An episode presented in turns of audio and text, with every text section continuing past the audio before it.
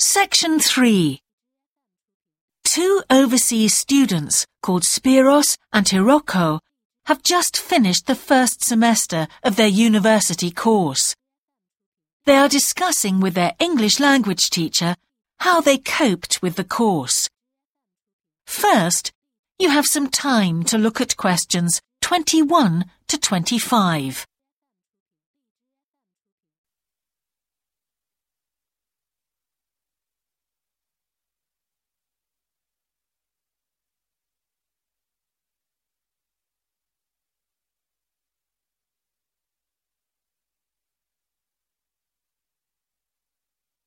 Now listen carefully and answer questions 21 to 25.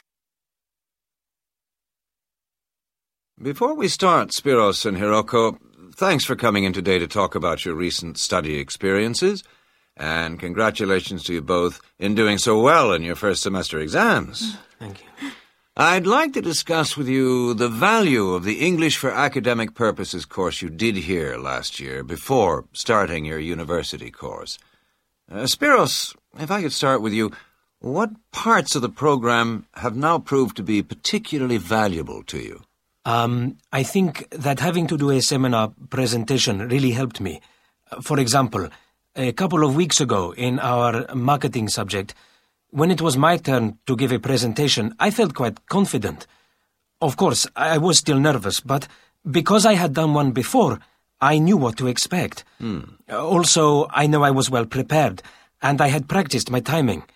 In fact, I think that in relation to some of the other people in my group, I did quite a good job, uh, because my overall style was quite professional. What about you, Hiroko? Mm, that's interesting. In my group, I was really surprised by the way the students did their presentations. They just read their notes aloud. Can you believe that? They didn't worry about their presentation style or keeping eye contact with their audience. And I remember that these things were really stressed to us in the course here. So, how did you approach your presentation, Hiroko? Well, to speak frankly, I read my notes too. At the time, it was a relief to do it this way, but actually, when I had finished, I didn't feel any real sense of satisfaction. I didn't feel positive about the experience at all. That's a pity. You know, although I was pleased with my presentation, I am not so pleased with my actual performance right now in the tutorials.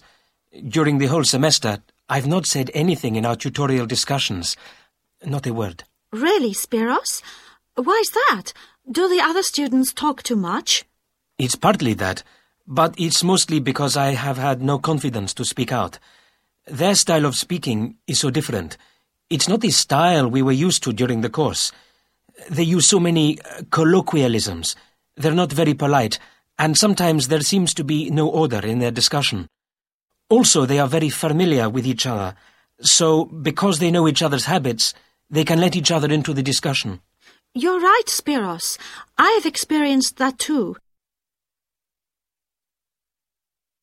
Before you hear the rest of the conversation, you have some time to look at questions 26 to 30.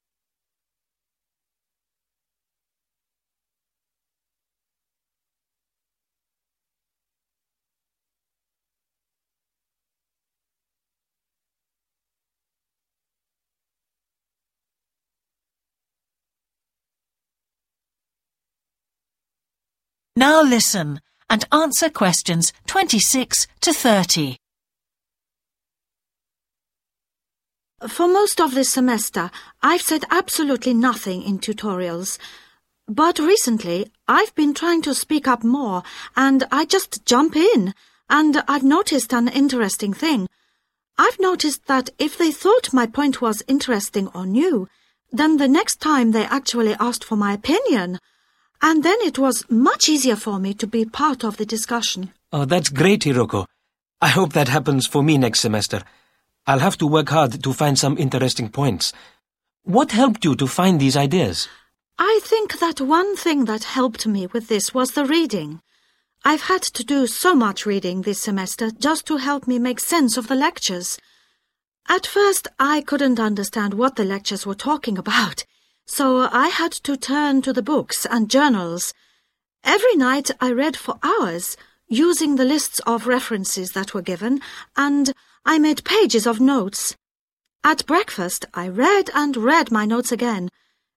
This habit has helped me to follow the ideas in the lectures, and it's also given me some ideas to use in the tutorials. But I did so much reading anyway. I don't think there's any time left over for anything extra. My reading speed is still quite slow, though I'm much better at dealing with vocabulary than I used to be. What else do you think we could add to the course program to help with this reading problem? Hmm, uh, there's not really anything because it's my problem. I remember we were given long articles to read. We didn't like that, but now I realize that reading those long articles was good preparation for the things I need to read now. Also, uh, in class, we regularly had speed reading tasks to do, and we kept a record of our reading speed, so the teachers were encouraging us to work on that. That's true, Spiros, but what we read could have been different. Sometimes in the English class, I felt frustrated when I had to read articles about the environment or health or education because I wanted to concentrate on my own field, but we didn't read anything about engineering. So I think I wasted some time learning vocabulary I didn't need. Mm, but surely the strategies you were taught for dealing with that vocabulary were helpful? Yes, but psychologically speaking, I would have felt much better working on reading from my own field. Mm. What do you think, Spiros? Oh, I agree. That would have helped my confidence too, and I would have been more motivated. It was good, though, that we could work on our own topics when we wrote the research assignments. Okay, let's move on to writing now and... Uh, that is the end of section three. You now have half a minute to check your answers.